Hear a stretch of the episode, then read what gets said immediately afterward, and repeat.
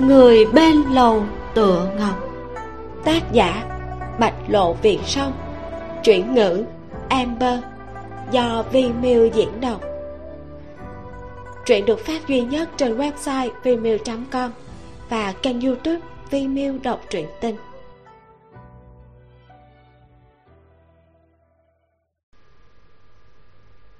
Chương 151 tìm ta gây phiền toái là được. Giết chóc quá nặng, tà ám bên trên kỳ đấu sơn vẫn luôn không tiêu tan. Mưa mới vừa tạnh không bao lâu đã lại tí tách. La vĩnh sanh mang theo người vào doanh trướng. Tổng lập ngôn lại đứng tại chỗ không nhúc nhích. Chờ bọn họ đều đi rồi, hắn mới xoay người chậm rãi bước đến bên tảng đá lớn kia. Hắn thông thả ung dung nói lông hồ ly đều ướt hết cả rồi. Con hồ ly xoay tròn mắt sau đó nó ngẩng đầu. Cái đuôi to dựng một cái để che lên đỉnh đầu hai người khiến nước mưa không rơi xuống được. Nàng ngọt ngào cười nói sao đại nhân lại phát hiện ra nô gia vậy? Tống lộc ngôn rủ mắt liếc nàng. Không có việc gì thì ăn ít gà thôi tảng đá này sắp không giấu được nàng rồi một người một cáo đứng dưới cái đuôi to chăm chú nhìn nhau.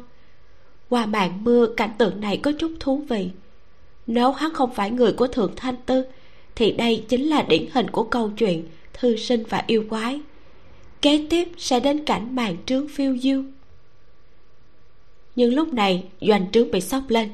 Là an hà đi ra, thần sắc cổ quái mà nhìn bọn họ. Thật không đem pháp trận nơi này coi ra gì à? Lâu tự ngọc bị giọng nói bất thình lình này làm cho cả kinh nhảy dựng lên. Tổng lập ngôn phản ứng rất nhanh. Hắn lập tức xách cổ nàng lên đi ra ngoài danh địa. Nàng dở khóc dở cười. Ấy cho dù không ôm nhu ôm lấy thì thì ngài khiên cũng được. Sao lại xách cổ nô gia thế này? Nô gia tốt xấu gì cũng coi như một đại yêu quái. Móng vuốt toàn là bụng còn muốn ôm cái gì? Lâu tự ngọc trột dạ mà cọ cọ móng vuốt lên bụng sau đó xòe ra cho hắn xem. Bây giờ thì sao? Trên bụng toàn là bụng còn muốn ôm cái gì? Nàng gục xuống hai lỗ tai tùy ý để hắn xách mình vung vẩy đi ra ngoài. Cái đuôi to vẫn che trên đỉnh đầu hắn. Có phải người của thượng thanh tư không biết nội đan của hồ vương ở chỗ ta không? Tổng lập ngôn hừ cười.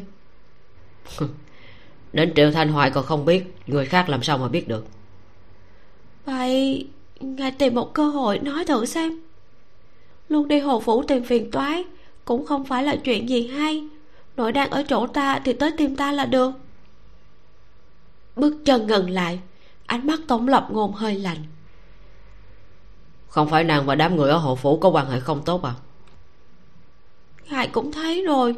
Thượng thanh tư đi tìm bọn họ gây phiền toái thì họ lại tới tìm ta gây phiền toái vòng tới vòng lui chẳng bằng trực tiếp tới tìm ta còn bớt chút việc.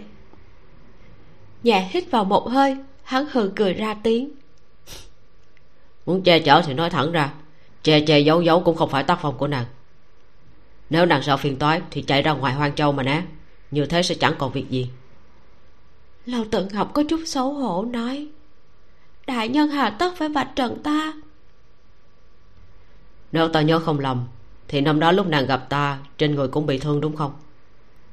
Tống lộc ngôn dương mắt nhìn màn mưa bên ngoài nói tiếp. Nói như thế nào cũng là hồ tộc yêu vương. Lại ôm một thân bị thương như thế mà còn không so đo hiềm khích đi giúp bọn họ. Nàng bây giờ khác hẳn bộ dạng cò kè mặt cả với đám thường buôn. Nam vang một cân tới đây để ta xem cải tráng của người có phải nạm vàng không? Để ta cắn thử xem có ngắm muối được không nào chủ quầy à đây là tiền mồ hôi nước mắt của chúng ta. Tiền của ai không phải là mồ hôi nước mắt? Nhiều năm như vậy, ta chỉ mua đồ của ngươi, chính là vì rẻ. Nếu người cứ lên giá thì ta sẽ đi tìm thái đại thẩm mua đồ đó. Miệng lưỡi sắc bén, hùng hổ dọa người. Rõ ràng là một mỹ nhân, nhưng cả người toàn hơi tiền. Lầu tự ngọc nghĩ tới tình hình ngày đó, lại nghĩ tới nhân từ ngày hôm nay của mình, thì thổn thức mà đồng ý với hắn uhm, quả nhiên đại nhân tới khiến tính tình của nô gia cũng được sửa rồi. Bây giờ thật sự nô gia quá đổi từ bi sắp phổ độ chúng sinh được luôn. Im miệng. Tống lập ngôn bước vào hốc cây bên cạnh doanh địa ném nàng lên đống lá cây rồi nói. Hồ phủ có bị hủy cũng không sao nhưng nếu nàng rơi vào tay bọn họ thì chỉ có một kết cục. Đang hủy yêu vong lâu tự ngọc nghĩ nghĩ rồi nói. Tình hình này sớm muộn gì ta cũng chết. Không bằng chết trong tay người của thượng thanh tư, còn đỡ hơn là chết trong tay bùi hiến phú sắc mặt tổng lập ngồn trầm xuống. Hắn bước tới trước mặt nàng, xách nàng lên mà run run, khiến nàng hóa ra hình người. Sau đó bóp cổ tay nàng, nói. Nàng thà để bản thân bị hủy nội đan cũng muốn che chở yêu vương bạch tiên gia sao? Trước mắt rõ ràng còn có hai người mang nội đan ở ngoài. Nếu thật sự không chống được, phải hủy một viên nội đan để tuyệt hậu hoạn. Thì vì sao lại là nàng mà không phải là cánh gà? Ở trong lòng nàng, cánh gà còn quan trọng hơn cả mạng của nàng sao? Lâu tự ngọc mờ mịt, giật giật tay nói, sao lại tức giận rồi? Ta không có ý muốn che chở hắn, nhưng hắn và ta khác nhau hắn không phải một hai phải ở lại chân kỳ đấu sơn. Nếu bị ép tới nóng nảy, thì hắn có thể bắt tay với bùi hiên phú. Tới lúc đó, chẳng phải chỉ còn lại mình ta sao? Tống lộc ngôn sửng sốt, mặt mày giãn ra, mỉm môi quay mặt đi. Lộc tự ngọc ngước mắt nhìn hắn nhìn không được nói. Sao tới cái này mà đại nhân cũng không nghĩ ra? Bởi vì ta căn bản không muốn động tới nàng. Môi hắn giật giật nhưng lời này rốt cuộc vẫn không thể nói ra. Tống lập ngôn trầm mặt yên lặng hồi lâu, mới đột nhiên xoay người đi ra ngoài. Ngài đi đâu? Trong lòng lâu tự ngọc có dự cảm không tốt, nàng ba bước cũng thành hai bước vội đi lên giữ chặt lấy hắn. Bôn ba một ngày rồi, ngài còn không trở về doanh địa mà còn muốn đi đâu? Tống lập ngôn không nói, sức lực trên tay lớn hơn, rõ ràng là nàng không kéo được lâu tự ngọc luống cuốn chạy tới trước mặt hắn giang hai tay chặn lại. Chúng ta có chuyện gì từ từ nói không thể xúc động được. Ánh mắt hắn dừng trên mặt nàng. Tổng lập ngôn cười khẽ hỏi. Hả? không có ý muốn che chở hắn ư? Ta chỉ cảm thấy thiếu ân tình của người ta chưa trả mà bây giờ còn ra tay thì không khỏi quá bất nhân bất nghĩa. Ân tình của nàng ta đã trả rồi. Sao có thể tính thế được sao lại không thể tống lập ngôn nhìn nàng chăm chú. Nàng ở bên ta nhiều năm như thế còn muốn phân ta nàng ư? Trong lòng nàng thật rất không biết cố gắng mà nảy lên. Lòng tự ngọc vô cùng cảm động nghĩ hóa ra hai người đã có thể tuy hai mà một. Phải ít nhất trong lòng hắn vẫn có nàng dù là sủng vật hay cái gì thì thoạt nhìn đều có vẻ có trọng lượng. Đang muốn nhếch miệng cười nhưng nhớ tới chính sự khiến nàng tàn nhẫn véo mình một cái, sụ mặt nói. Nếu thượng thanh tư có kẻ địch tấn công, thì đại nhân có nguyện ý giết sư huynh đệ đồng môn để đánh lui kẻ địch không? Tổng lập ngôn như mày. Hắn muốn nói người và yêu sâu giống nhau. Nhưng người trước mặt giống như hiểu hắn muốn nói gì, nên cười lắc đầu. Là giống nhau. Yêu quái cùng người đều có tình cảm nếu bạn lữ chết cũng sẽ khóc. Người thân bị thương sẽ khổ sở. Hỉ nộ ai nhạc vui buồn tan hợp yêu quái đều có. Cục diện trước mặt làm sao mà phá đây? Tổng lập ngôn rất là nôn nóng. Theo đó, khí trên người hắn cũng bắt đầu tán loạn. Lâu tự ngọc hơi cả kinh, vội vàng đè vai hắn lại. Đại nhân bình tĩnh. Sao mà bình tĩnh được? Hắn muốn hất tay nàng ra nhưng ai ngờ người trước mặt lại duỗi tay vào tay áo hắn móc ra một lá bùa dán lên trán hắn. Trên lá bùa màu vàng hiện lên chú văn mơ hồ ghi hai chữ tĩnh khí. Chương 152 làm sai không nhận. Nàng to gan nhỉ? Hắn giật lá bùa xuống rồi thuận tay muốn ném đi. Nàng vội ai một tiếng giữ chặt cổ tay hắn. Tổng lập ngôn hiếp mắt duỗi một cái tay khác lấy lá bùa. Nhưng nàng cũng giữ lấy tay hắn. Hai tay giơ cao lên giống như đang trêu chọc hắn. Hắn bực nói buông tay. Lâu tự ngọc lắc đầu nhìn quanh thấy thật sự không có thứ gì có thể giúp nàng thì trong lòng sốt ruột. Tình hình hồn phách của người này hiện tại không có gì đáng tin tưởng. Pháp lực quá mạnh mà lại gặp cái gì đó khó chịu rồi tẩu hỏa nhập ma thì chết nàng không nghĩ được biện pháp nào khiến hắn bình tĩnh lại, nên đành ngẩng đầu. Nhưng đúng lúc đó thì linh cơ chợt lóe. Tổng lập ngôn đang định dùng truyền yêu thần thì người trước mặt thình lình dán tới. Hắn giật mình nghiêng đầu, vừa lúc bị nàng hôn lên khóe miệng. Cảm giác mềm như bông, giống chăn được phơi nắng mang theo mùi hương kỳ lạ. Có chút ngứa. Nàng hôn một chút đã muốn lùi lại nhưng vừa định đứng thẳng, thì người này đột nhiên lật tay, thoát ra ôm lấy eo nàng kéo cả người nàng vào lòng. Nháy mắt tiếp theo, một cái hôn lạnh lẽo mang theo nước mưa, cứ thế lắp kính môi lưỡi nàng. Trong lòng lâu tự ngọc tê rần, cảm giác đó theo tứ chi chạy thẳng xuống. Đôi mắt nàng trừng thật lớn, cả người nàng treo trên cánh tay hắn, hai chân rung lên. Cái gì? Tình huống này là như thế nào? Một tống lập ngôn không biết gì cả mà làm ra hành động thân mật thế này. Thì nàng chỉ thấy trái tim nhảy nhót. Nhưng người trước mặt thịnh lình làm thế này, khiến tim nàng như muốn nổ tung. Người này, cái gì cũng nhớ ra, sao lại còn hôn nàng? Muốn nàng bình tĩnh sao? Không đúng, trước khi bị hắn hôn, nàng vẫn rất bình tĩnh mà. Thế là vì sao? Eo nàng bị hắn siết thật chặt cả người bị hắn siết vào trong ngực. Nước mưa rơi xuống khiến nàng không thể mở được mắt ra, mà nàng cũng không dám mở to mắt. Nhưng hắn chỉ hơi cúi người thì mưa liền ngừng. Chỉ có tiếng môi lưỡi dây dưa phối hợp với tiếng tim nàng đập như sấm, nổi vang vọng bên tai nàng. Sau một lúc lâu, hắn mới hơi hơi buông lỏng nàng ra. Người trong ngực đã choáng váng, ngón tay run lên túm lấy ống tay áo hắn hắn nói mau thở đi. Lâu tự ngọc nghe lời mà hít vào một hơi lại thở ra. Đến lúc muốn hít vào nữa thì người trước mặt lại mút lấy môi nàng. Một lần có lẽ là xúc động vậy hai lần thì sao? Đôi mắt nàng có chút chua xót muốn duỗi tay xoa nhưng ai ngờ mới buông tay hắn thì cả người nàng đã ngã ra đất tống lập ngôn đón được nàng bế lên ghét bỏ nói.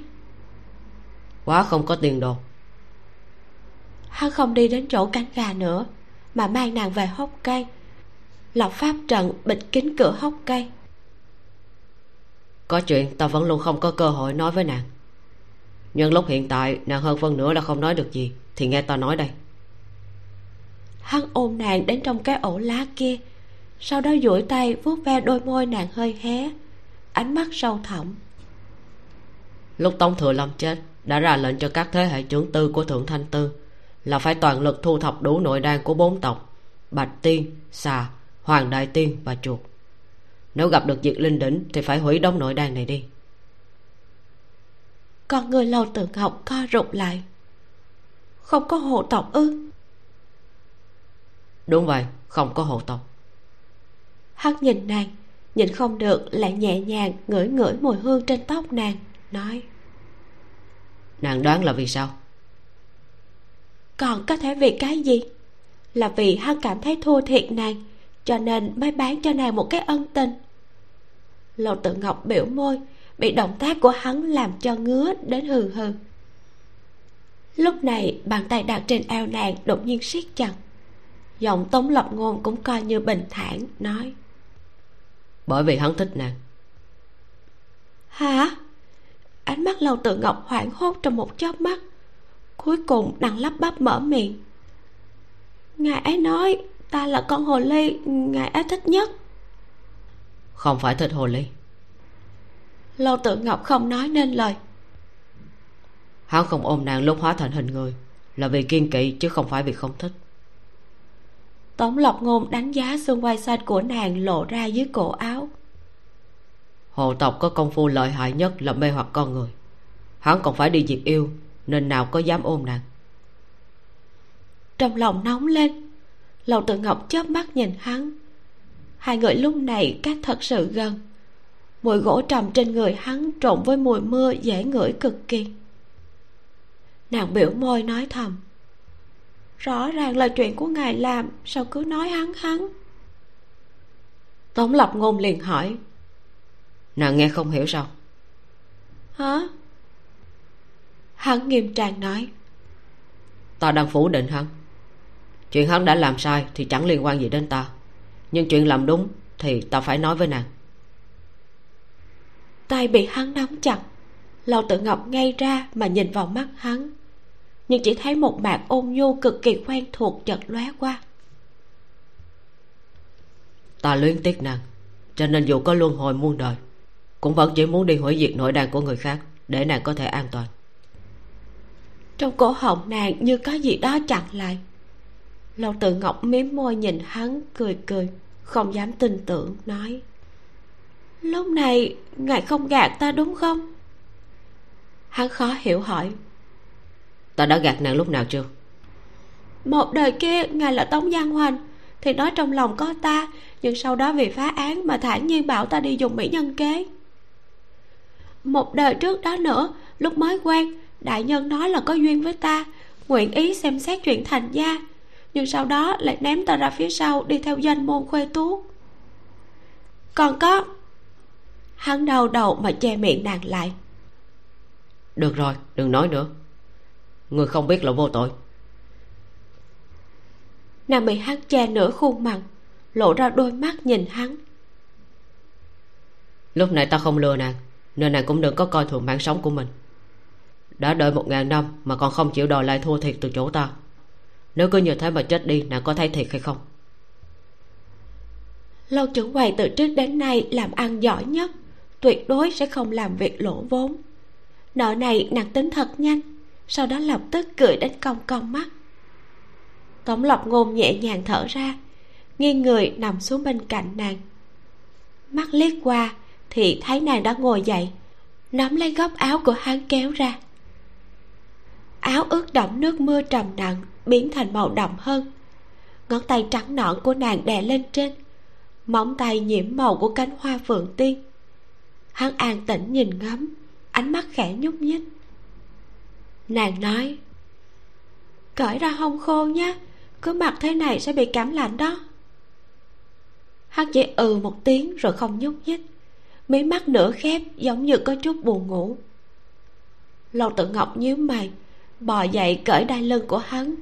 Thầy hắn cởi bỏ áo ngoài. Ngón tay nàng dùng sức nhiều hơn so với vừa nãy nên càng trắng hơn. Lòng bàn tay xẹt qua áo ướt sau đó, nắm lấy vạt áo, tìm nhánh cây móc lên, để cạnh đóng lửa hông. Nàng có vẻ rất gầy, mặc kệ là ngón tay hay eo thì đều không có thịt gì. Rõ ràng, lúc nàng hóa thành nguyên hình, hắn bế thấy mềm mục thế mà lúc biến thành người lại cực kỳ yếu điều cởi áo ngoài ra thì vòng eo giống như một tay lật đủ ôm hết. Tổng lập ngôn đột nhiên rất tò mò, hỏi năm đó nàng thích ta như thế sao lại không dùng mỹ nhân kế? Bóng dáng lâu tự ngọc hơi ngẩn ra chậm rãi xoay người lại ánh mắt không tốt nói đại nhân đã quên mất ư nô gia có dùng mà. Kết cục là bị hắn bắt hóa về nguyên hình ba ngày không cho uống canh gà. Tổng lập ngôn chột dạ mà quay mặt đi. Cái tên đó thật quá đáng. Hắn nói nếu cái người kia trong quá khứ làm sai thì hắn sẽ phủi sạch quan hệ. Thế này chứng tỏ, hắn cũng cảm thấy trong quá khứ mình làm như thế là sai rồi ư. Lâu tự ngọc đón được cái cảm sắp rơi xuống vì ngạc nhiên của mình. Đôi mắt sáng ngời lên rồi ngao một tiếng nhào vào người hắn. Chương 153 canh gà tống lập ngôn vừa muốn đứng dậy đã bị nàng nháo đến lại ngã trở về đống lá. Tay hắn theo bản năng đón được nàng. Mắt vừa ngước lên đã thấy nàng cười giảo hoạt. Trong mắt sáng lấp lánh cái đuôi sau lưng lắc không ngừng. Hắn nhướng mày. Làm gì thế? Nàng liếm liếm môi nói. Không phải đại nhân nói là ngài thua thiệt ta sao? Ta nghĩ hôm nay thời tiết rất tốt mưa to tầm tã sấm sét ầm ầm. Thật là thích hợp để đòi nợ. Hừ cười một tiếng hắn chậm rì rì mà đảo mắt qua cổ và xương khoai xanh của nàng nói. Sắp đối đầu với kẻ địch mạnh mà lúc này nàng còn muốn ta trả nợ ư? Chính là bởi vì sắp đối đầu với kẻ địch mạnh nên nếu tiếp tục chờ thì đến lúc nào mới có cơ hội? Lâu tự ngọc miếm môi nàng cũng không phải bi quan mà chỉ là nhớ tới nhiều năm trước khi hoang châu từng có mưa lớn. Toàn bộ huyện phù ngọc đều giống như ngập trong nước. Nàng và lê hoa ngồi xổm trên nóc nhà của khách điếm, nhìn hồng thủy phía dưới. Lê hoa hỏi nàng, chủ tử, nếu ngày mai trời đất lật úp, vạn vật tiêu tan, thì hôm nay ngài làm gì? Lúc ấy nàng không trả lời vấn đề này nhưng trong lòng lại nghiêm túc nghĩ ngợi. Nếu biết ngày mai có đại nạn, thì hôm nay nàng nhất định sẽ tìm người kia. Sau đó lâu tự ngọc ghé vào ngực hắn, nghiêm túc hỏi, ngài có thể nấu cho ta một chén canh gà không? Tổng lộc ngồn ngẩn ra, sau đó nhíu mày hỏi, canh gà? Phải. Nếu ngài thật sự cảm thấy thua thiệt ta, thì không bằng nấu cho ta một chén canh gà đi. Nàng liếm liếm môi, trong mắt tỏa sáng. Đã lâu rồi không được uống. Hai người còn ôm nhau, mặt cách nhau rất gần. Hắn chỉ cần thoáng nhấc đầu là có thể đụng tới chóp mũi của nàng. Hốc cây có đống lửa nên rất ấm áp. Thân thể lạnh lẽo của nàng vì dựa gần hắn nên cũng dần ấm lên tống lập ngôn cho rằng, cho dù nàng không có tính cưới hỏi đàng hoàng, thì có lẽ cũng sẽ tham lam một buổi hoang ái. Ai ngờ, nàng mở miệng ra, lại chỉ cần một chén canh gà. Hơn nữa, nhìn biểu tình này thì, nàng hoàn toàn không cảm thấy tuổi thân, mà ngược lại còn hết sức chờ mong. Ngực hắn giống như bị ai đó thọc một dùi. Mũi nhọn mãi không rút đi mà xoắn một xoắn môi hắn trắng bệch, trong mắt có tức giận. Hắn luôn không thích người có lòng tham, đặc biệt là nữ nhân. Cho nên lúc đầu mới gặp vị trưởng quầy này, hắn chẳng có tí hảo cảm nào. Nhưng hắn không thể nào ngờ được có một ngày, hắn sẽ vì nàng không hề tham lam mà tức chết đi được. Hắn siết eo nàng, giọng điệu rất không thoải mái. Ta nấu canh gà không ngon nói là canh còn không bằng nói là ta đem nước củ từ và gà cho vào một nồi nấu chung. Là còn thường xuyên quên cho muối. Trên mặt canh dày một tầng mỡ. Thế mà nàng vẫn uống được. Lâu tự ngọc vặn vẹo duỗi tay cầm tay hắn. Ta cảm thấy uống rất ngon khác hẳn canh gà của người khác rất đặc biệt. Đặc biệt khó uống. Nàng cười trừng mắt nhìn hắn một cái sau đó nói nó có hương vị đặc biệt không chỉ có gà và củ từ còn có mùi hoa quế trong viện mùi ngói trên đầu tường và mùi thịt khô của nhà hàng xóm. Tống lập ngôn cảm thấy mình không có khả năng lý giải suy nghĩ của yêu quái nhưng hắn vẫn chưa từ bỏ ý định hỏi. Ngoài cái này nàng không còn muốn gì khác sao? Lâu tự ngọc rất là sảng khoái vỗ vỗ vai hắn. Đại nhân đừng lo ta không phải người có lòng tham không đấy? Hắn thật ra rất muốn nàng tham lam vài thứ. Lúc này tổng lập ngôn chửi thầm. Mặt âm trầm nghĩ xem phải thế nào mới mở miệng dụ dỗ nàng được? Đột nhiên hắn thu được một tia hồn âm truyền tới. Lập ngôn mau về đi sư phụ người họ ra máu. Giọng la vĩnh sanh vang lên ở nơi này ít nhiều khiến hắn không được tự nhiên tổng lập ngôn chống tay ôm lâu tự ngọc ngồi lên sau đó thấp giọng nói. Doanh địa bên kia có việc ta phải đi về một chuyến. Lâu tự ngọc chớp chớp mắt nhìn về phía ống tay áo hắn. Hắn biết nàng suy nghĩ cái gì nói. Không được nàng ở chỗ này chờ ta. Doanh trướng kia có mấy lão nhân không dễ chọc nàng có dấu yêu khí cũng không gạt được bọn họ đâu. Lâu tự ngọc thất vọng mà a một tiếng sau đó ngồi trở lại trong ổ của mình nhìn hắn nói. Vậy khi nào ngài mới nấu canh gà cho ta? Ta phải đi đã. Hắn xách áo choàng phơi bên đống lửa sau đó dặn. Nàng đừng có chạy loạn. Được.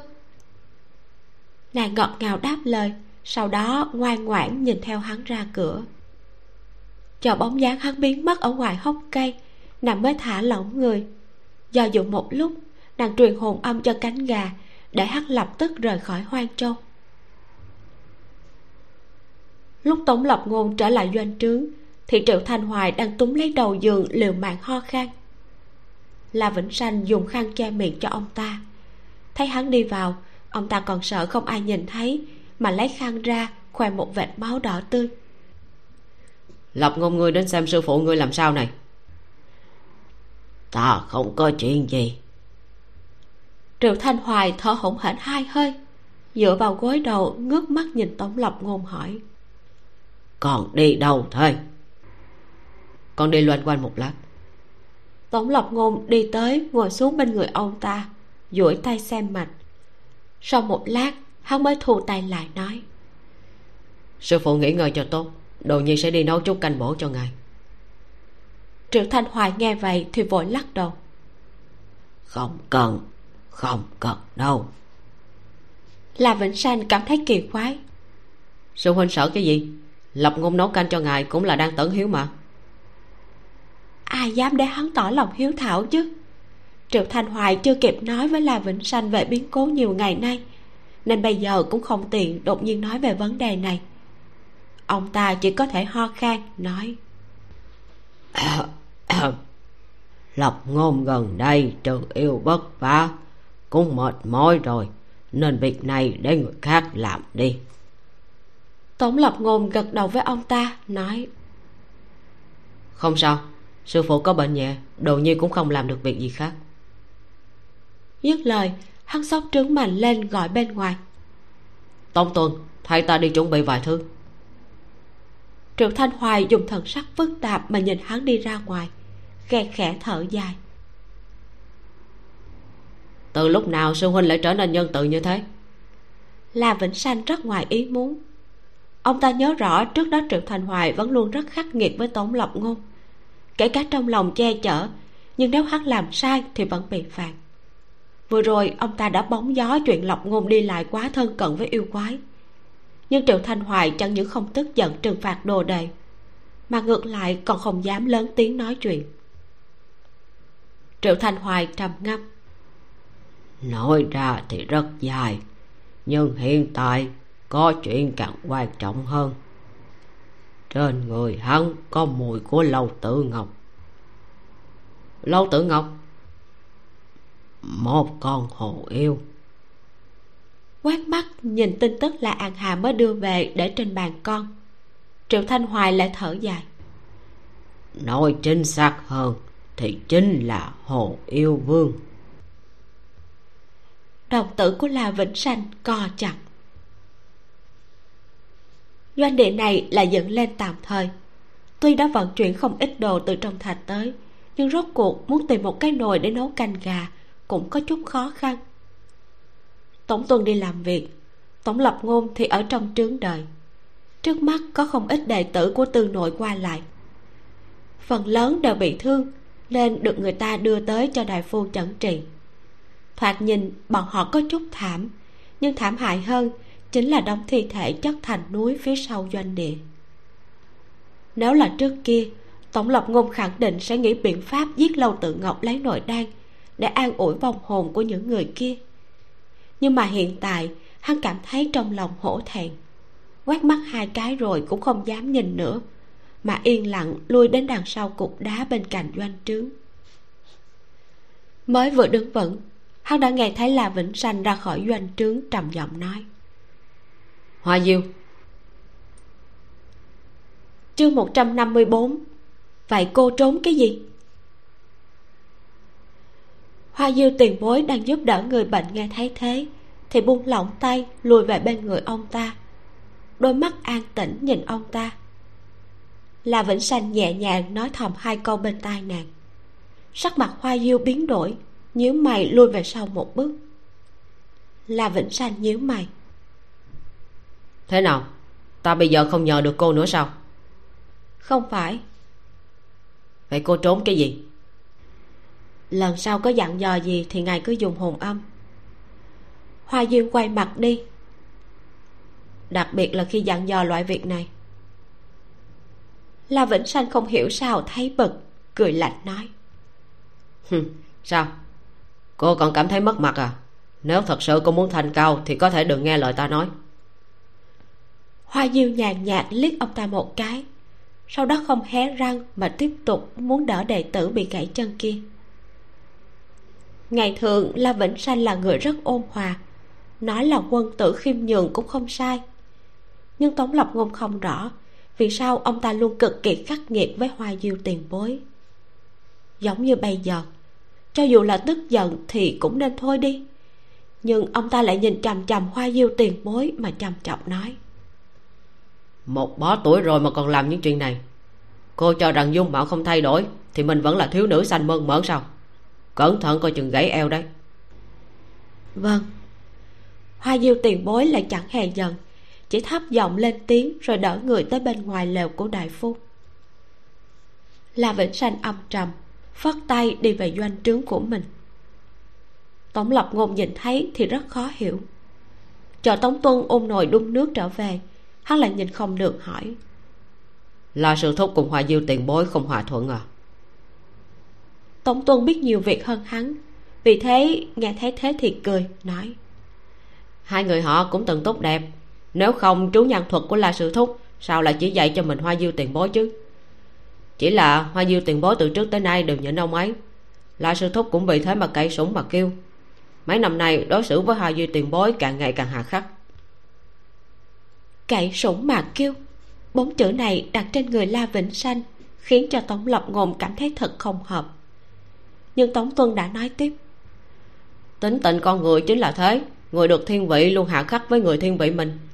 Khắc nghiệt càng nhiều thì cũng không tránh khỏi có bi kịch xảy ra nhưng không có ai tỉnh táo rút kinh nghiệm cả. Ngón tay siết chặt, tống lập ngôn hỏi hắn. Ta cũng khắc nghiệt sao? Tống tuân ngoài ý muốn nhớ mày, sau đó nghiêm túc mà nghĩ rồi nói. So với lã sư thúc thì tốt hơn nhiều. Tống lập ngôn không vừa lòng hắn. Sao lại so với ông ấy? Ngoài ngài và la sư thúc thì chỗ này còn có ai được thiên vị nữa đâu? Tống tuân thổn thức dẫn hắn đi đến bên cạnh đống lửa, đổ nước vào nồi cho hắn, rồi lại cầm nguyên liệu nấu ăn tới. Nước đã sôi trào, nhưng tống lập ngôn lại có chút thất thần. Lâu tự ngọc quả thật là thiên vị hắn. Vị trí yêu vương tốt đẹp nàng không làm, lại đợi ở nhân gian một ngàn năm. Mỗi đời gặp hắn đều không có kết quả tốt. Nhưng mỗi lần gặp, nàng lại vẫn cười với hắn, tươi đẹp động lòng người yêu lực nàng cũng nguyện ý cho hắn. Pháp khí cũng nguyện ý cho. Thậm chí đến hồn phách của mình, nàng cũng muốn cho. Hắn đã làm gì mới được nàng thiên vị đến mức ấy? Lập ngôn, nên cho vào nồi rồi. Hoa diêu tiền bối đi qua bên này, nhìn nguyên liệu nấu ăn hắn đặt một bên thì cười nhắc nhở. Tống lập ngôn hoàng hồn, gật đầu hành lễ với bà, sau đó đem gà củ từ đều bỏ vào nồi đứa nhỏ này người có tâm sự sao? Hoa diêu ngồi xuống bên cạnh hắn. Nhìn canh gà nhạt nhẽo này thì đột nhiên chủ động mở miệng nói. Hắn cảm thấy kinh ngạc. Tiền bối. Hoa diêu cười cười. Không muốn nói thì ta cũng không ép. Tống lập ngôn rũ mắt suy nghĩ hồi lâu mới nói. Không có gì cả. Ta chỉ muốn hỏi tiền bối cùng la sư thúc nhiều năm như thế mà ngài vẫn cam tâm tình nguyện sao? Bà muốn nghe hắn tâm sự sao giờ lại đổi thành phải trả lời vấn đề của mình vậy? Hoa diêu cười khẽ nghĩ thầm đứa nhỏ này thật sự cảnh giác quá nặng. Nhưng bà cũng không ngại mà chỉ nhẹ giọng đáp. Tất nhiên là không cam lòng. Hắn cực kỳ chờ mong hỏi vậy tiền bối sẽ làm thế nào hòa diệu nghiêm túc mà suy nghĩ một lát rồi nói chờ việc của yêu thần qua đi ta sẽ từ chức về nhà dưỡng lão. Sao? Về nhà? Tống lập ngôn cho rằng mình nghe lầm. Hoa diệu mỉm cười nói về nhà thì sẽ không gặp ông ta nữa. Như vậy mọi người đều nhẹ nhàng. Không cam lòng như vậy mà cuối cùng lại muốn từ bỏ ư? Tổng lập ngôn nhíu mày trong lòng trầm xuống. Hoa diêu tiền bối không thể nói là không si tình, thế mà bà ấy còn định từ bỏ. Vậy lâu tự ngọc thì sao? Tống tuân từ bên ngoài chạy tới, đứng ở bên cạnh hắn chắp tay nói, chủ tử, người đi từng ra bên ngoài đã trở lại, nó không tìm được bạch tiên nhất tộc. Tống lập ngôn nghiêng đầu nhìn hắn không vui nói, đã tìm kỹ chưa? Đã tìm một vòng chân núi, quả là đã tìm khắp rồi. Tình hình trên núi thế nào? Dạ tà ám không có động tĩnh, nhưng lại không có ít yêu quái xuống núi. Có con bị pháp trận đánh gục, có con chạy thoát. Tổng lập ngôn nhắm mắt, không cần nghĩ cũng biết, nhất định lâu tự ngọc đã thả tiếng gió gì rồi. Nếu cánh gà đã chạy thoát, thì thật sự chỉ còn lại một mình nàng. Lá gàn cũng thật là lớn canh gà trong nồi tỏa mùi thơm nức. Hoa diêu cầm cái muôi đảo đảo, sau đó múc một chén nói, cái này ta cầm đi cho sư phụ ngươi, còn lại ngươi tự xử lý đi. Tống lập ngôn sửng sốt, đột nhiên có chút trột dạ nhưng hoa diêu cũng không nói thêm gì, đã bưng canh lên, để lại mình hắn trừng mắt nhìn canh gà giận dỗi. Sau một lúc lâu, hắn cuối cùng cũng múc canh ra bỏ vào cái hộp đồ ăn tống tôn mang tới, rồi đen mặt đi ra ngoài. Lầu tự ngọc thật sự nghe lời hắn nó không chạy loạn là không chạy loạn. Nàng ngồi xổm ở hốc cây, thấy hắn trở về mới nhào lên. Hai mắt tỏa sáng nhìn cái hộp trong tay hắn. Tống lập ngôn cầm bát đưa cho nàng, sắc mặt không tốt. Không cần nghĩ cũng biết vì sao hắn có phản ứng này nên lâu tự ngọc chỉ có thể cúi đầu giả bộ hồ đồ. Lộc cọc uống canh sau đó gặm hai miếng thịt gà nói um, chính là mùi vị này. Nàng bảo cánh gà chạy sao? Hai hắn chạy không phải cũng tốt ư sẽ không rơi vào tay bùi hiến phú. Ánh mắt tống lộc ngôn chợt lạnh hắn duỗi tay bắt lấy vai nàng. Cũng tốt à hắn đi rồi nàng sẽ như thế nào nàng có từng nghĩ không còn có thể thế nào, dù sao cũng không thể tệ hơn. Nhưng bây giờ còn bớt lo. Nàng chớp chớp mắt. Tống lộc ngôn không hiểu vì sao nàng lại che chở cánh gà như thế. Trong lòng hắn cáu giận càng sâu hơn. Có phải nàng cảm thấy có ta ở đây nên người của thượng thanh tư sẽ không động vào nàng? Vì thế mới để cánh gà chạy đi, để ta không thể động vào hắn đúng không? Lâu tự ngọc, chuyện của hai chúng ta, cho dù ta có thiên vị nàng thì cũng sẽ không giúp nàng đối phó với thượng thanh tư. Ta biết nàng hàm hồ lẩm bẩm. Tống lập ngôn cười lạnh. Nếu nàng thật sự biết thì sẽ không hành động như không muốn sống thế này. Lâu tự ngọc không nói gì. Trong lòng nàng quả thực ôm một loại may mắn. Chỉ cần hắn không đối phó với nàng thì thượng thanh tư bên này nàng sẽ tạm thời không phải nhọc lòng và có thể toàn tâm đối phó với bùi hiến phú nhưng thấy bộ dáng tức giận hiện tại của hắn, nàng cũng hiểu mình quá là vọng tưởng. Hắn chưa bao giờ là người sẽ lựa chọn tình yêu mà bỏ qua đại nghĩa. Lấy tâm tư này đi tính kế hắn sẽ không có kết quả. Chương 155 từ đi. Nhưng trời cho yêu quái lá gan lớn hơn phạm nhân, cho dù đằng trước là vực thẳm thì cũng phải thả người nhảy qua xem có được hay không lâu tự ngọc buông chén canh đã uống xong, rồi lau miệng cười nói với hắn. Đại nhân muốn động thủ với nô gia ư? Sắc mặt của tống lộc ngôn đã u ám giống hệt bầu trời bên ngoài. Hắn cảm thấy ông trời không thích hắn lắm. Vốn muốn cho nàng biết tâm ý của tống thừa lâm, để nàng có nhiều yêu cầu một chút. Có lòng tham không đáy thì cũng chẳng sao. Nhưng ở thời điểm quan trọng này khi mà nàng và thượng thanh tư hắn không thể lưỡng toàn cả hai bên thì hắn cũng không có khả năng thật sự vì bảo hộ một mình nàng mà không màng đến thiên hạ. Làm thế sẽ bị trời phạt. Nhưng nó phải đồng thủ với nàng. Hắn kêu lên một tiếng rồi quay mặt đi. Ta sẽ không giúp bọn họ. Đương nhiên cũng sẽ không giúp nàng. Nàng câu mắt cười. Thế thì phải làm sao chờ bọn họ đều phát hiện ra cánh gà đã chạy mất, thì nhất định sẽ chạy qua bên này.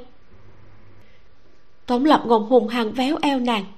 Sức lực của hắn lớn, khiến nàng như con thỏ cả kinh nhảy dựng lên và một cái nhảy vào trong góc, dở khóc dở cười nói. Ô cha, không phải ngài nói sẽ không giúp bọn họ ư?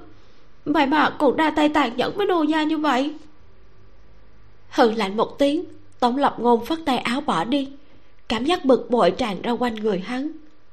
Không đến một lát, hắn đã biến mất ở bên ngoài. Đến hộp đồ ăn cũng không thèm mang đi. Trên eo nàng lúc này lại nhiều thêm một thứ. Lâu tự ngọc thu ánh mắt lại, cúi đầu thì thấy nó. Huyết ngọc tốt nhất, mang theo ngọc tuệ cực kỳ quen mắt. Thoạt nhìn cũng rất khí phách, nhưng không hề hợp với váy theo hoa của nàng. Nàng ngẩn người, duỗi tay nhẹ nhàng chạm vào nó trong mắt chậm rãi xoay chuyển.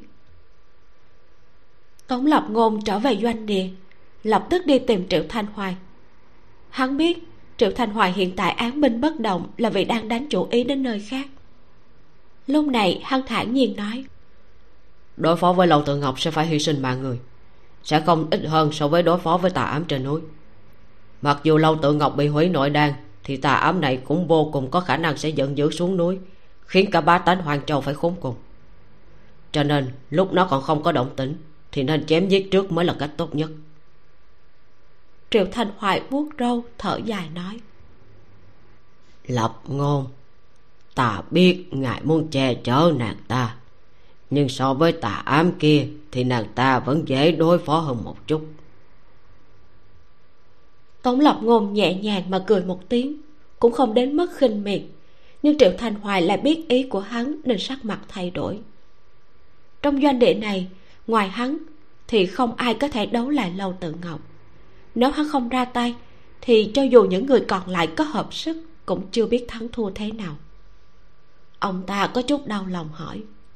Ngài đã hạ quyết tâm. Phải. Trầm ngâm một lúc triệu thanh hoài mới hơi bực mà vỗ vỗ đầu gối một khi đã như vậy, ta đây không còn gì để nói. Trên núi ta không đi. Nếu ngài nguyện ý dẫn người đi, thì ngài cứ tùy ý chọn người trong doanh địa này. Được. Tống lập ngôn đứng dậy, chắp tay với ông ta. Sau khi ăn xong, đồ nhi sẽ lập tức dẫn người xuất phát. Triệu thanh hoài uể oải nói. Một tiếng đồ nhi này, sau này cũng miễn đi ngài biết thân phận của mình là gì rồi. Ngài muốn làm gì, ta không ngăn được. Tu vi và pháp thuật của ngài đều là thiên phú tự thân, vốn cũng chẳng có liên quan gì tới ta. Sư phụ. Triệu thanh hoài phất phất tay, xoay người nằm về phía vách tường không nhìn hắn nữa. Tống lòng ngôn biết lấy tính tình của ông ta thì không thể chấp nhận được việc mình làm bậy. Nhưng trước mặt chỉ có một con đường này nên hắn nhất định phải đi. Đồ nhi cáo lui. Trong doanh địa đã nhóm lửa nấu cơm xong hoa diêu tiền bối bưng chén phát cho đệ tử khắp nơi. Thấy hắn đi ra thì bà cũng đưa cho hắn một chén. Tổng lộc ngôn chắp tay. Ta không cần còn có chút việc ta cần phải chuẩn bị. Hận sắc trên mặt hoa diêu phức tạp mà nhìn theo hắn đi qua một bên bà buồn bực ôm chén ngồi xuống an tĩnh cầm lấy đũa. Không vào bên trong ăn sao? Không biết từ khi nào là vĩnh sanh đã đi tới đứng phía sau bà nói. Hoa diêu không thèm gẫn đầu nói nơi này cũng khá tốt. Ông ta ngẩng đầu nhìn bốn phía đều là đệ tử. Gió thổi khiến đốt ngón tay bà trắng bệnh một chén cơm mới vừa mang qua không bao lâu đã nguội lạnh. Mà bà còn bảo là tốt sao trong lòng không vui. Là vĩnh sanh cũng không bày ra bộ dạng nho nhã thường ngày mà trầm giọng quát. Lớn tuổi như thế rồi mà sao không biết chăm sóc bản thân? Bây giờ cũng học đòi giận dỗi như đám nữ nhi gia cô có tâm đó nhưng phải xem có mệnh đó không đã chứ?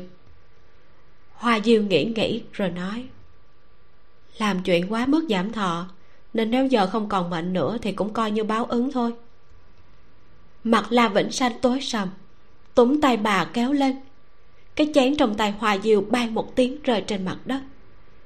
Bà cúi đầu xuống nhìn nhưng cả người đã bị ông ta túm đi. Mạnh trướng phập phồng gió lạnh bị ngăn lại. Trong doanh trướng có đốt lửa còn đốt đàn hương xưa này ông ta thích nhất. Cô cảm thấy chuyện ta bảo cô đi làm là chuyện thiếu đạo đức sao?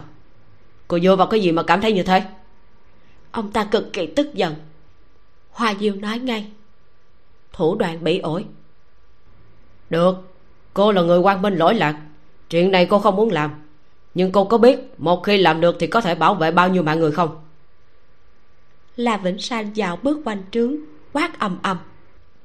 Trước kia cô cũng không ngu xuẩn như thế. Ai dạy cô lòng dạ đàn bà còn dám cãi ta vậy? Không ai hết. Là vĩnh sanh hừ lạnh.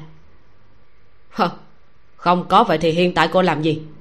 Thật sự không muốn đi theo ta nữa thì tự đi xin từ chức đi ta tuyệt đối sẽ không giữ cô lại.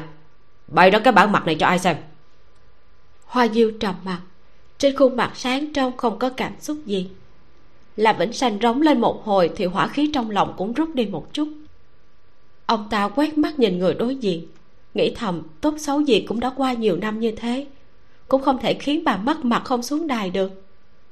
Thế nên ông ta chăm trước một hai, rồi định nói gì đó. Nhưng không đợi ông ta mở miệng thì hoa diêu đã lên tiếng, nghiêm túc gật đầu nói. Được. Mắt cũng không thèm nhìn ông ta. Được cái gì?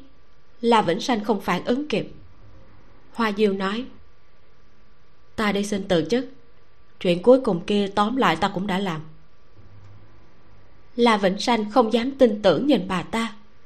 Ông ta cho rằng mặc kệ người trên đời này chết đi hoặc phản bội ông ta, thì chỉ có bà ấy là không bọn họ đều bất lão như nhau. Cùng nhau trải qua vài chục năm, tình cảm đã sớm khác người ngoài. Sao bà ấy còn nghĩ tới việc từ chức chứ? Ta nói câu kia chẳng qua là việc tức giận, sao nàng lại cho là thật chứ? Những lời này tắt ở cổ họng ông ta, nhưng la vĩnh Sành cảm thấy vẫn tức đến nỗi không thể nói nên lời. Lúc này, hoa diêu đã xốc mạnh đi ra bên ngoài. Gió lạnh thổi vào khiến ngọn lửa ở chậu than lung lay. Cũng chỉ trong chớp mắt như thế rồi mạnh lại rơi xuống. Trong lều lại chậm rãi ấm lên. Bà ấy không hề do dự chút nào. Giống như đã sớm nghĩ kỹ. Lòng ngực xe lại.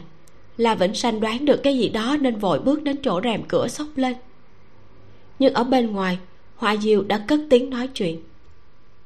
Trưởng tư, vừa vặn gặp được ngài đi ra, ta có lời muốn nói giọng điệu của bà vẫn bình tĩnh như cũ, không hề có chút tức giận nào, cũng không hề có sốt ruột, giống như đang hàng huy khi tản bộ sau bữa cơm tối.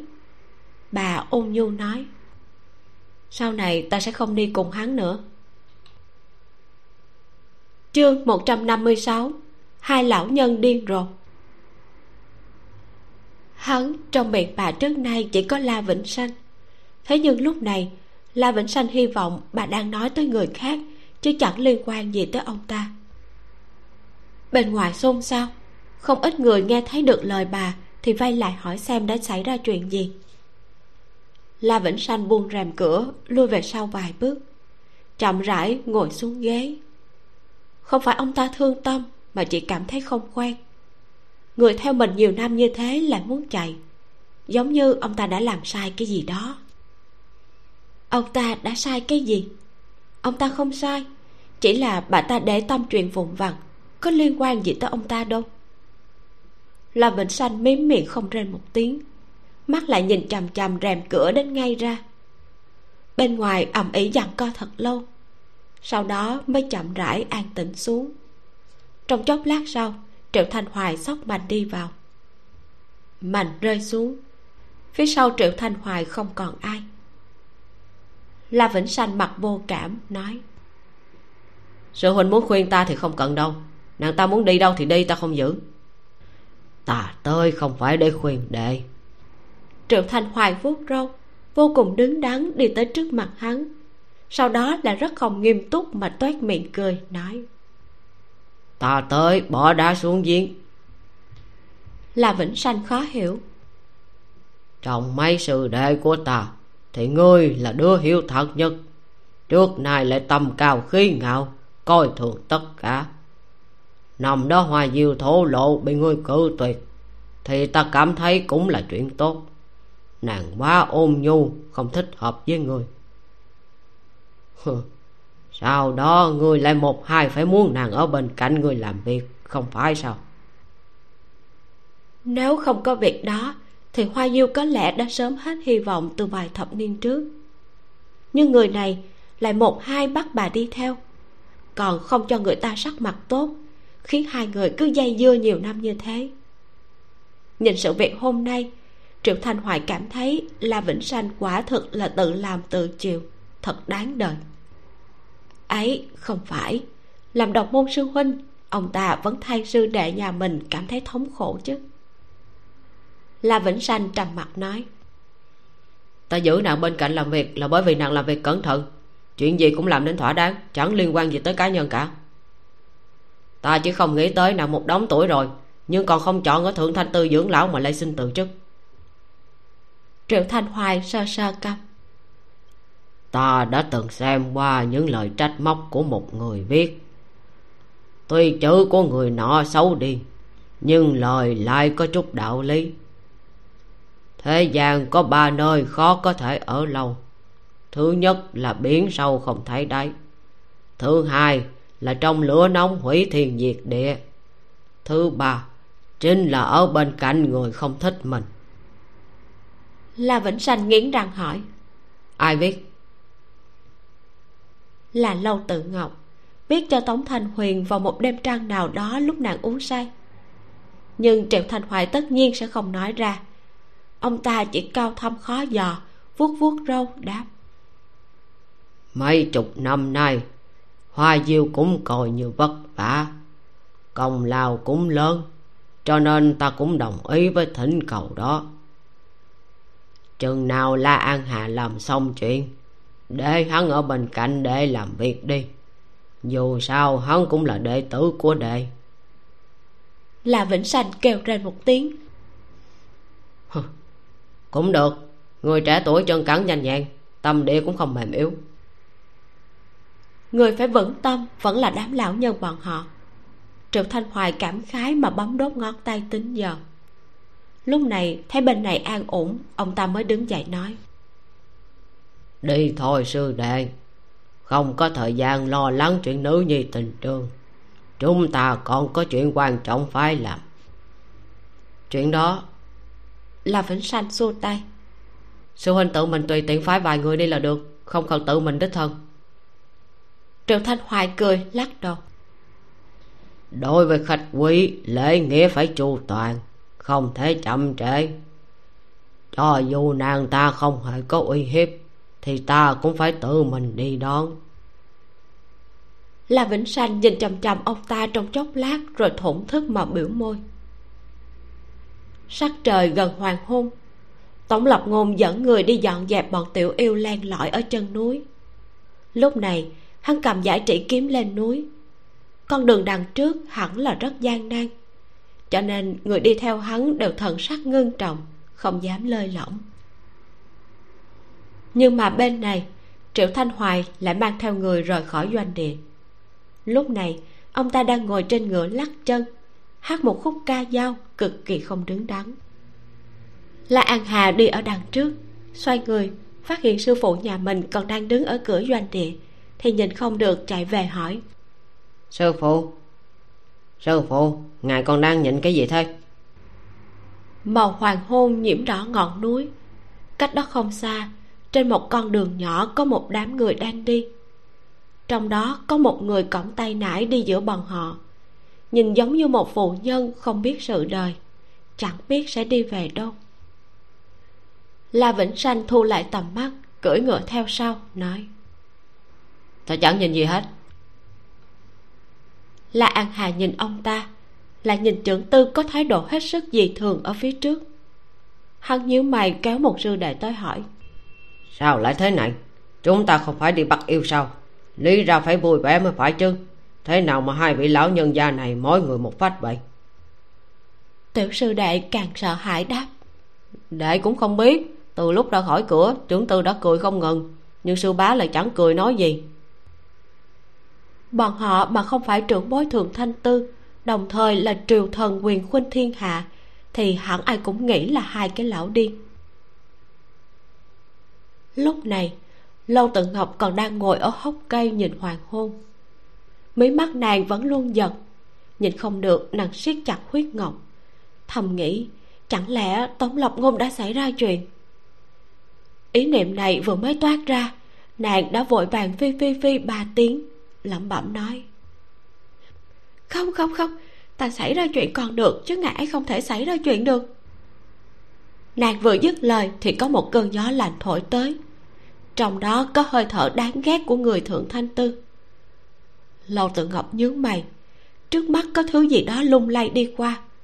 Tiếp theo bóng hoàng hôn chiếu đến vìa bóng của người chậm rãi đi về phía nàng.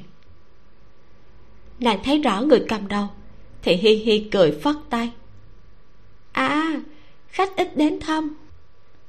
Triệu thanh hoài cũng phất tay với nàng nói. Lâu trương quầy đã lâu không gặp.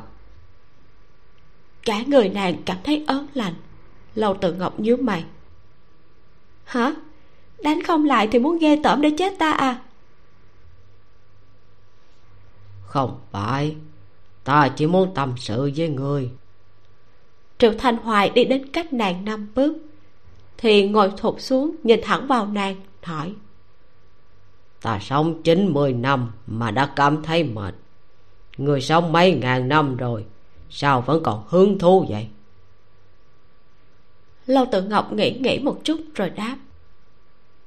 Đại khái là vì sư huynh của ngươi thích ta. Triệu thanh hoài bật cười. Hả? Miệng lưỡi của người thật là không tha ai. Ông ta đứng dậy vỗ vỗ bùn dính trên góc áo nói. Đáng tiếc mong đẹp này sợ là ngươi không mơ được nữa rồi. Lâu tự ngọc nhướng mày nhìn tư thế của đám người trước mặt, nghĩ xem có phải mình bị xem thường hay không? Vài móng này mà cũng muốn bắt nàng sao? Là an hạ ra tay, cũng không tính là ra tay, mà hắn chỉ ném một sợi truyền yêu thần ra. Không hề có chút lực công kích nào, chỉ cần nàng giơ một tay lên thì kim quang không hề bay ra từ trong tay nàng. Cả người lâu tự ngọc chấn động, đau đến nỗi con ngươi hơi tan rã tiếp theo, nàng oa một cái vùng ra một búng máu. Truyền yêu thằng bay tới, nhẹ nhàng trói chặt nàng. Gông xì quen thuộc này, yêu lực bị áp chế, tứ chi không thể động đậy. Tình cảnh này tuyệt đối không phải do cái dây thừng rách nát này. Liếm máu bên khóe miệng, lầu tự ngọc nghiến răng, nhẹ hít một ngụm khí lạnh, mới nhìn triệu thanh hoài bật cười. Đoạn yêu phù không sai. Là ngày ấy cho người. Triệu thanh hoài hết sức sung sướng mà đánh giá thần sắc của nàng. Sao? Còn nằm mơ nữa không? Chương 157 tâm ma. Lâu tự ngọc thu yêu lực mặc cho la an hạ ở bên cạnh đi lên áp tải nàng. Nàng biết lần này không chạy được nhưng lúc này, nàng lại không thấy khổ sở, đau tan nát cõi lòng như lần trước. Không vì cái gì khác, mà chỉ vì gương mặt hết sức chờ mong của triệu thanh hoài ở trước mặt. Ông ta càng mong nàng khổ sở, thì nàng lại càng cảm thấy buồn cười. Nàng chăm chú nhìn vào đôi mắt triệu thanh hoài, sau đó ôn nhu hỏi, nếu ngài ấy hạ đoạn yêu phụ cho ta, thì sao lại không tự tới bắt ta? Ngài ấy không có ở đây thì ông bắt ta có ý nghĩa gì? Khóe mắt triệu thành hoài giật giật trong một chớp mắt. Sau đó ông ta trầm giọng nói. Chưa thấy quan tài chưa rơi lê à? Lâu tư ngọc người có phải cho rằng ta không biết trong bụng ngươi là cái gì hay không? Đôi lông mày nhướng lên. Lòng tự ngọc thành thật nói.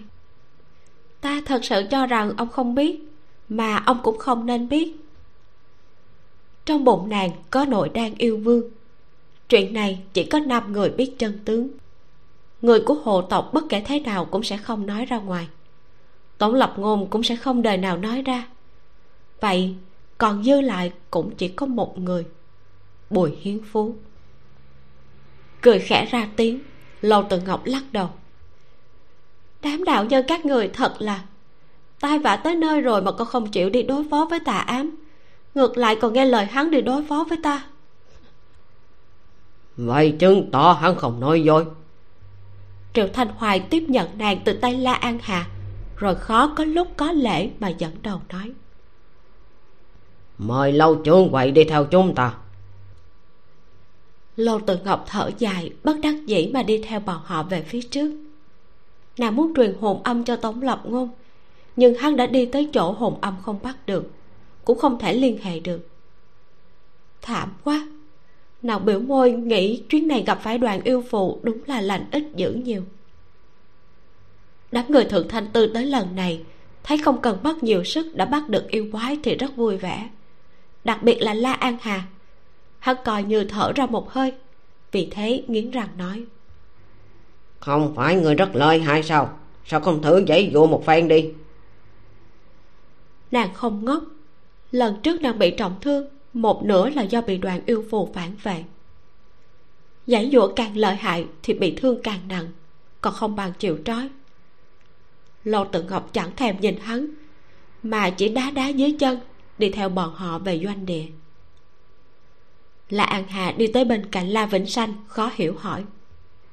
Sư phụ, con yêu quái này lợi hại thật sự.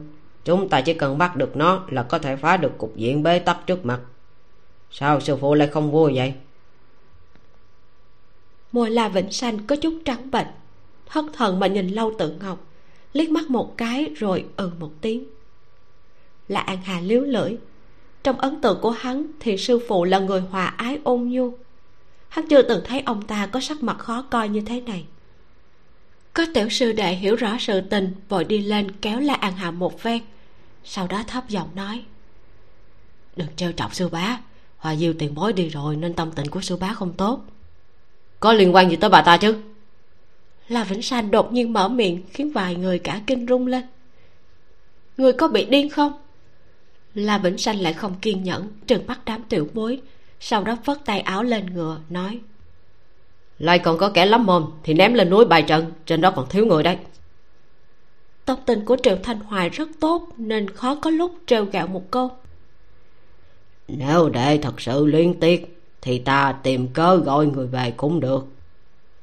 La vĩnh sanh giận dữ. Đệ không liên tiếc nếu huynh còn nhắc tới chuyện này nữa thì huynh đi mà thúc giục việc lên đỉnh đệ không thèm quán. Triệu thanh hoài bật cười. Được được được đều nghe đệ. Trước khi tống lộc ngôn lên núi triệu thanh hoài đã cố ý bảo hắn để diệt linh đỉnh lại. Nói là để trấn thủ doanh địa tránh trường hợp có yêu quái nào đó dùng kế vay người cứu triệu. Lúc đó, ông ta nói cực kỳ có lý. Tống lập ngôn cũng không hề hoài nghi. Dù sao cũng là sư phụ mình, lại có tình có nghĩa sư huynh đệ đời trước. Cho dù là súc sinh cũng không thể tính kế hắn vào lúc này, đúng không? Nhưng triệu thanh hoài đã dùng hành động chứng minh, ông ta còn hơn súc sinh một chút. Sau khi đoạn yêu phụ có hiệu quả bọn họ lập tức áp tải lâu tự ngọc về doanh địa, không trì hoãn một khắc. Sau đó, bọn họ dùng pháp trận gọi diệt linh đỉnh ra. Hiển nhiên, bọn họ đã hiểu rõ đạo lý, càng nói nhiều thì càng chậm trễ việc. Nên lần này, triệu thanh hoài cùng la vĩnh sanh không nói gì, mà trực tiếp nâng nàng vào giữa pháp trận. Dân hương, hóa vàng mã, bày ra tư thế quyết hủy diệt nàng và nội đan. Nhưng diệt linh đỉnh chỉ xoay tròn trên đầu nàng một vòng lại một vòng mặc cho la vĩnh sanh thúc giục thế nào, nó cũng không há mồm nuốt nàng. Lâu tự ngọc nhìn nó cười. Ngoan lắm. Diệt linh đỉnh vù vù. Lão tử không phải ngoan, mà là đã nhớ kỹ lần trước bị đánh. Nếu nuốt ngươi sẽ bị đánh thủng bụng, lão tử không ngốc đâu. La vĩnh sanh choáng váng. Ông ta là người am hiểu nhất về thao túng pháp khí. Mặc kệ là pháp khí của mình hay của người khác thì ông ta cũng có thể tung phù chú thúc dục và pháp khí kia đều sẽ nghe theo. Theo lý thuyết thì diệt linh đỉnh hẳn là cũng giống thế mới đúng. Nhưng mặc cho ông ta tung ra bao nhiêu lá bùa, thì diệt linh đỉnh vẫn chỉ bay quanh lâu từ ngọc mà không nuốt nàng. Chờ nó quay mệt mỏi rồi thì thậm chí còn rơi vào trong ngực lâu tự ngọc, học người ta ông một tiếng thở dài. Nàng thổn thức có lẽ bảo bối mệt rồi các người cũng thật là tàn nhẫn. Triệu thanh hoài giận tím mặt tiến lên muốn bắt lấy diệt linh đỉnh. Nhưng bảo bối này lại rất hiểu chuyện. Nó ông một tiếng nhảy lên cao xoay một cái bay thẳng đến hướng kỳ đấu sơn triệu thanh hoài tức giận đến dầm chân. Bắt lấy nó cho ta một cái pháp khí thôi bắt lấy. Người của thượng thanh tư ở bốn phía đều đồng đuổi theo hướng diệt linh đỉnh bay đi. Nhưng tiểu gia hỏa này chỉ cho chủ nhân nhà mình mặt mũi còn người khác nó đều là ăn mềm không ăn cứng. Pháp khí tới bao nhiêu nó nuốt bấy nhiêu pháp trận đánh úp lại cũng bị nó nuốt mất. Đã thế nó còn thỏa mãn tới nỗi run rẩy hết cả mình tiếp tục phóng về phía kỳ đấu sơn. Triệu thanh hoài siết chặt nắm tay. Không ổn nó muốn đi báo tình là vĩnh sanh cảm thấy có lẽ mình đã bị hoa diêu làm cho tức giận đến không thanh tĩnh nên mới không hiểu sư huynh nhà mình đang nói cái gì. Ông ta liên tục lắc đầu nói một cái pháp khí cho dù có linh tính cũng chỉ là một cái pháp khí. Nó có thể báo tin sao? Đâu phải thành tinh để có điều không biết rồi. Đây là do người kia dùng tinh khí luyện ra nên nó vốn khác với các pháp khí khác. La vĩnh sanh cảm thấy buồn cười. Nó có thể nói sao hay có thể viết. À cái đó thì không. Thế nó dùng cái gì để báo tin? Cũng đúng. Cho dù nó có thể về bên người tống lập ngôn, thì cũng không thể nói với hắn bên dưới đang xảy ra chuyện gì. Mày khẽ buông lỏng triệu thanh hoài khó chịu mà xoa xoa thái dương. Thật vất vả mới bình tĩnh một chút. Nhưng quay đầu lại, thấy lâu tự ngọc đang mỉm cười, thì huyệt thái dương của ông ta lại nhảy dựng lên không có diệt linh đỉnh thì phải thu thập nàng ta thế nào đây? Lâu tự ngọc thật sự vô tội mà nhún vai. Triệu chuẩn tư nhìn ta làm cái gì? Đó là bảo bối của thượng thanh tư các người. Nếu không trị được thì ta cũng chịu thôi. Người rốt cuộc là cho hắn cho bọn hắn ăn mê hồn dược gì? Triệu thành hoài giận sôi máu. Đến cái pháp khí cũng che chở người lâu tự ngọc lắc đầu, nói lời thấm thiết. Nói ta hạ mê hồn dược là quá mất hoang đường. Vừa khinh thường ta, vừa khinh thường ngày ấy rồi đó. Cho dù ông không chịu thừa nhận chỗ tốt của ta, thì cũng không cần phải lôi ngài ấy xuống nước được. Triệu chuẩn tư à ngài ấy vì sao phải che chở ta thì ông là người rõ ràng nhất. Trước mắt, người phải đối phó chính là bùi hiến phú chứ không phải là ta. Cái này ông cũng biết mà nhưng mà ông đã bị tâm ma của mình làm mờ mắt rồi. Chương 158 triệu thanh hoài giận tím mặt. Người nói cái gì? Ta chưa từng hại sư huynh của ông. Đời trước là ngài ấy lựa chọn cùng thường thạc đồng quy vô tận chẳng trách được ta. Là ông cảm thấy chính mình quá vô năng chẳng làm được gì nên mới giận chó đánh mèo với ta đem mọi sai lầm, đẩy lên đầu ta để ông có mục tiêu mà căm hận. Lâu tự ngọc ngoài cười nhưng trong không cười mà nhìn ông ta, nói, ông cảm thấy mỗi con yêu quái đều đáng tội chết vạn lần. Cho nên lúc phát hiện vị sư huynh mà mình ngưỡng mộ nhất dây dưa với yêu quái thì ông không chấp nhận được. Cứ thế dùng thủ đoạn trồng chất mà đuổi ta đi. Đáng tiếc ông không thực hiện được. Ông hận sư huynh của mình, cũng càng hận ta nhưng trong trận chiến thường thạc đó, sư huynh của ông liều mạng chính mình, dù trọng thương cũng cứu ông. Ông không hận ngài ấy được, lại cảm thấy ái náy, cho nên lại càng hận ta gấp bội. Ông cảm thấy mọi chuyện đều do ta tạo thành, còn sư huynh của ông thì không sai. Lúc ông cho rằng một người dù thế nào cũng tuyệt đối không sai, thì chính là lúc tâm ma của ông nảy sinh. Mặt triệu thanh hoài lúc trắng lúc xanh, cuối cùng đỏ lên giận dữ mắt người đang nói bừa cái gì? Một con yêu quái như người dám nói ta có tâm mà. Một người của thượng thanh tư mà có thể chủ động để nghịch kính oán khí che lấp bản thân thì ông quả thật còn lợi hại hơn cả yêu quái. Bồi hiến phú có thể đi tới hôm nay cũng ít nhiều do ông giúp sức đó. Cầm miệng người cầm miệng cho ta! Triệu thành hoài siết chặt tay đến run lên.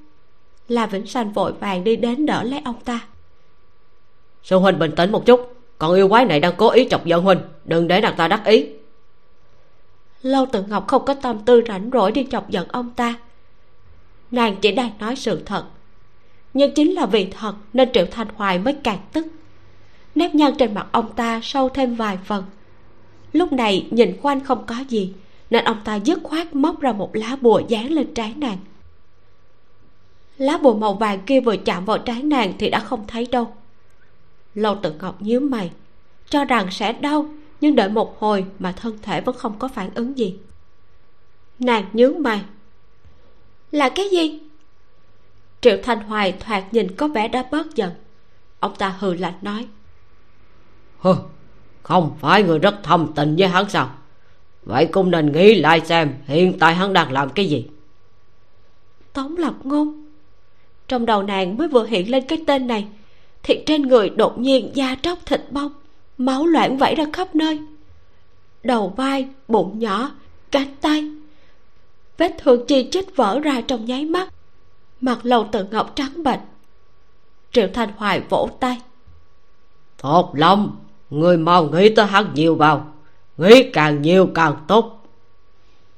La vĩnh sanh đã hiểu lại nhịn không được nhíu mày lập ngôn từng đã thương nàng ta nhiều chỗ như thế sao còn không giết nàng ta? Không giết là để hiện tại nàng ta tự chết trong vọng tưởng của chính mình không phải cặt thống khoái ư. Triệu thanh hoài cười lạnh. Hơ lá bùa này là phản chiếu. Chỉ cần đâm đối thủ một đao thì với bùa này sẽ khiến đối thủ không chữa lành được.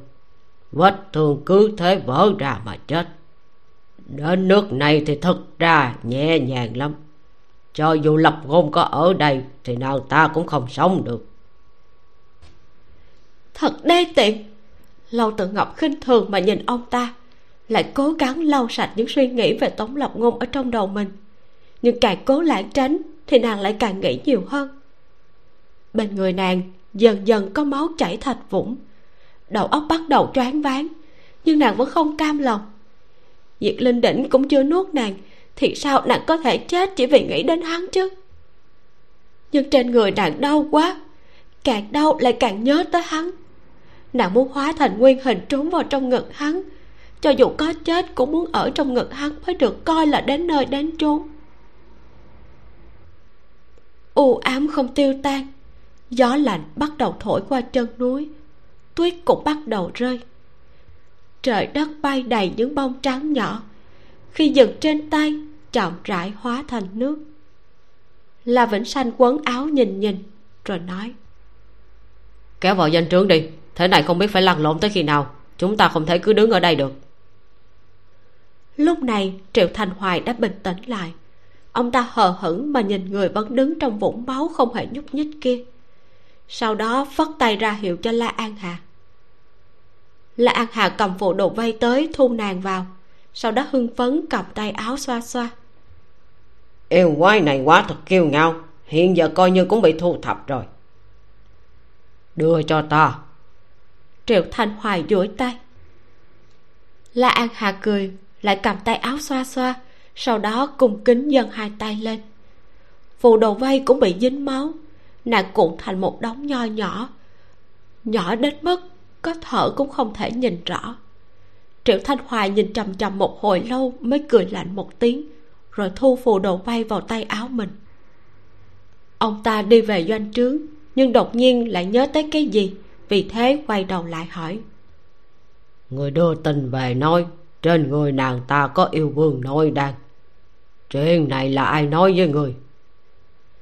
Là an hà vuốt trồng râu quai nón cười lớn nói ha còn có thể là ai? Chính là bồi tiền bối. Lúc là nuôi còn gặp hắn nên được hắn nói cho tin tức này. Vẻ mặt la vĩnh sanh khó hiểu. Bồi tiền bối chúng ta có tiền bối họ bùi từ lúc nào vậy? La an hà không giải thích vẫn hắc hắc mà cười.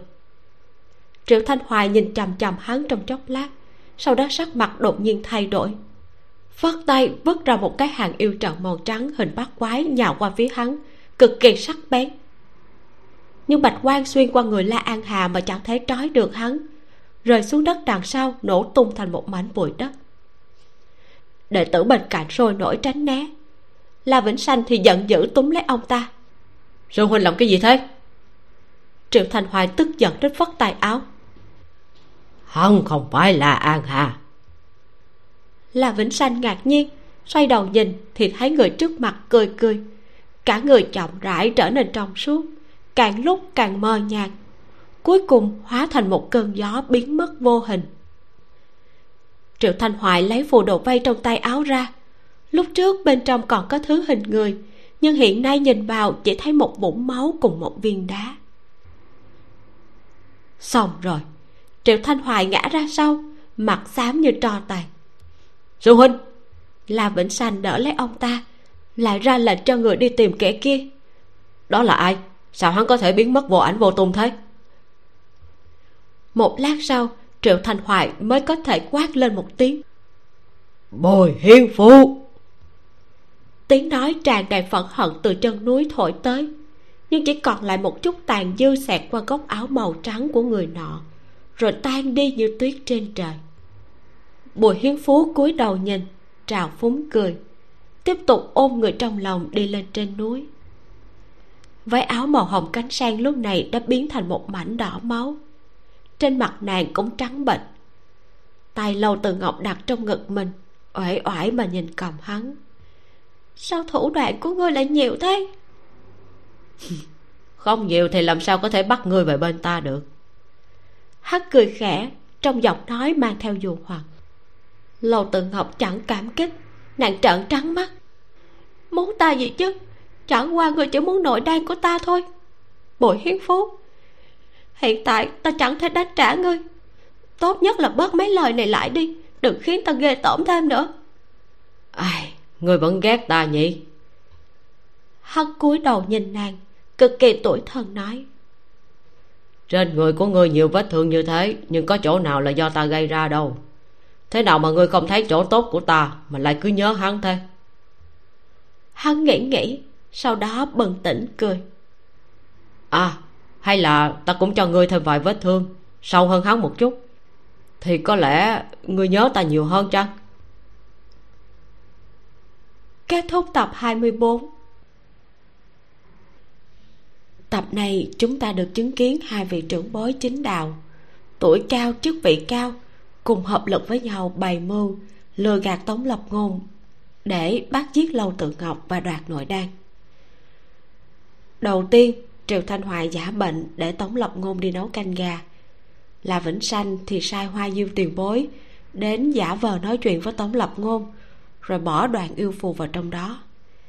Triệu thanh hoài biết chắc chắn tống lập ngôn sẽ mang canh gà đến cho lâu tự ngọc, nên lão chỉ cần ở nhà rung đùi chờ đợi khi tống lộc ngôn đưa canh gà trở về.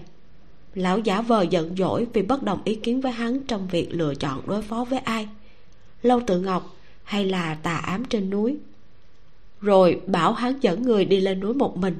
Lão không đi. Một cái cớ rất là hoàn hảo, để lão có thể ở lại doanh trại và sau đó cùng la vĩnh sanh dẫn người đi bắt lâu tự ngọc. Nhưng rốt cuộc mưu mô của lão cũng không thể qua bùi hiến phú lão chỉ là công cụ bị bùi hiến phú lợi dụng để bắt lâu tự ngọc mà thôi. Hắn hóa thành la an hà, tuồn cho lão biết thông tin lâu tự ngọc có nội đan. Và rồi khi lão bắt được lâu tự ngọc, hắn ở ngay bên cạnh và dễ dàng đoạt nàng đi. Hai vị cao nhân, một vị la vĩnh sanh sống trong mong muội, không hiểu mình muốn gì, suốt ngày tự lừa mình dối người. Một vị triệu thanh hoài sống với tâm ma trút hết oán hận của bản thân lên người vô tội và dở mọi thủ đoạn hèn hạ để trả thù. Hai vị này, tuy là không khiến nhiều người vô tội chết, nhưng mà những người bên cạnh hai vị sống cũng không dễ. Hiện tại thì bùi hiến phú đã bắt được lâu tự ngọc rồi. Không biết hắn sẽ làm gì với nàng. Làm sao tống đại nhân đến cứu nàng đây? Hãy theo dõi tập 25 để biết nha. Tập hôm nay dừng tại đây cảm ơn các bạn đã dành thời gian lắng nghe mình. Hãy gửi cho mình một like nếu như bạn thích tập truyện có diễn biến gây cấn này nhé. Và nếu như bạn muốn ủng hộ mình, thì có thể bấm vào link mình để trong phần mô tả của video và bình luận. Cảm ơn bạn rất nhiều. Mình là vi miu. Xin chào và hẹn gặp lại bạn trong tập sau.